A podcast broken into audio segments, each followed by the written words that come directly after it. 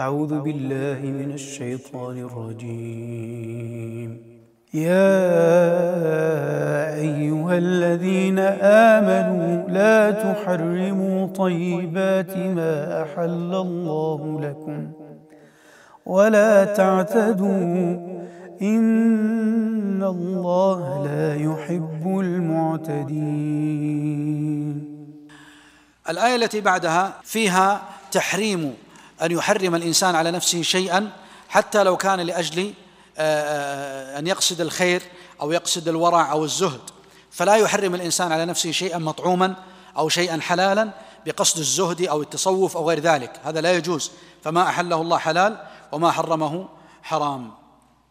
لا يؤاخذكم الله باللغو في أيمانكم ولكن يؤاخذكم بما عقدتم الأيمان فكفارته إطعام عشرة مساكين من أوسط ما تطعمون أهليكم أو كسوتهم أو كسوتهم أو تحرير رقبة فمن لم يجد فصيام ثلاثة أيام ذلك كفارة أيمانكم إذا حلفتم. واحفظوا أيمانكم. كذلك يبين الله لكم آياته لعلكم تشكرون. ثم جاءت الآية التي بعدها وهي تتحدث عن آه، الأيمان. لا يؤاخذكم الله باللغو في أيمانكم. ولكن يؤاخذكم بما عقدتم الأيمان. الأيمان ثلاثة أيمان. يمين اللغو وهي التي تكون بين الناس يقول لا والله بلى والله تأكل عندنا والله. يعني تكون بين الناس هذه لغو ليس فيها كفارة. اليمين الثانية الغموس وهي التي تغمس صاحبها في النار وتكون مع الشهادة وفي القضاء. وهذه أيضا يقول العلماء ليس فيها كفارة لأنها تغمس صاحبها في النار وإنما يجب فيها التوبة. واليمين الثالثة هي المعقودة. وهي الأيمان المتداولة بين الناس في عقودهم وغير ذلك فهذه فيها كفارة وكفارتها كما هي موجودة الآن فإطعام عشرة مساكين من أوسط ما تطعمون أهليكم أو كسوتهم أو تحرير رقبة. هذا على التخير فإذا لم يجد ولم يستطع يصوم ثلاثة أيام. ومن الخطأ الآن إذا جاء شخص يسألك يقول عليه كفارة يمين تقول صوم ثلاثة أيام وإنما يجب قبل ذلك التخير بين هذه الثلاثة الأحكام. يا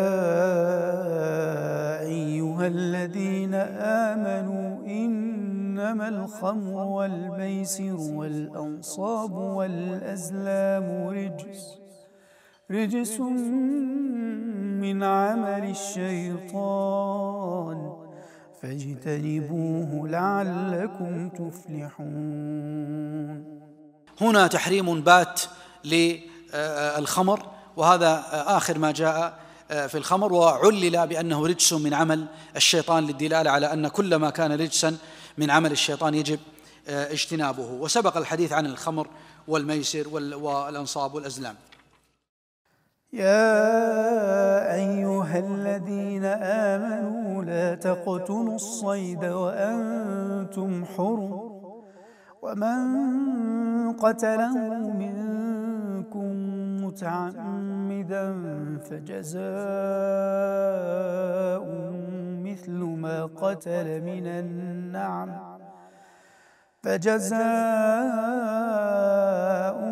مثل ما قتل من النعم يحكم به ذوى عدل منكم هديا هديا بالغ الكعبة.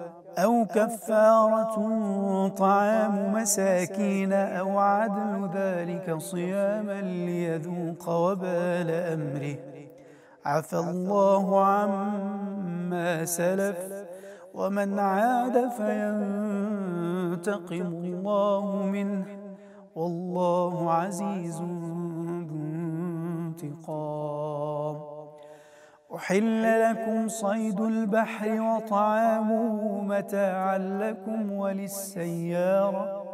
وحرم عليكم صيد البر ما دمتم حرما. واتقوا الله الذي إليه تحشرون. يقول الله عز وجل يا أيها الذين آمنوا لا تقتلوا الصيد وأنتم حرم.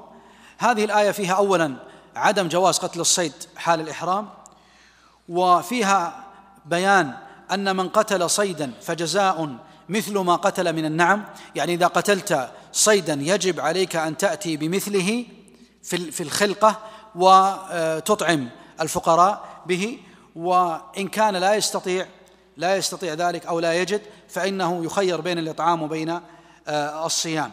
والصيام يكون عن كل يوم مد عن كل مد يوما عن كل مد يوما. هذه أيضا آه، في بيان الصيد. آه، ما بعدها أيضا في بيان صيد البحر والبر. أحل الله عز وجل أحل لكم صيد البحر وطعامه متاعا لكم وللسيارة. صيد البحر كله حلال وما خرج من البحر هو حلال. قال وحرم عليكم صيد البر ما دمتم حرما. يعني لا يجوز للمحرم أن يصيد من البر كما سبق في آيات مختلفة.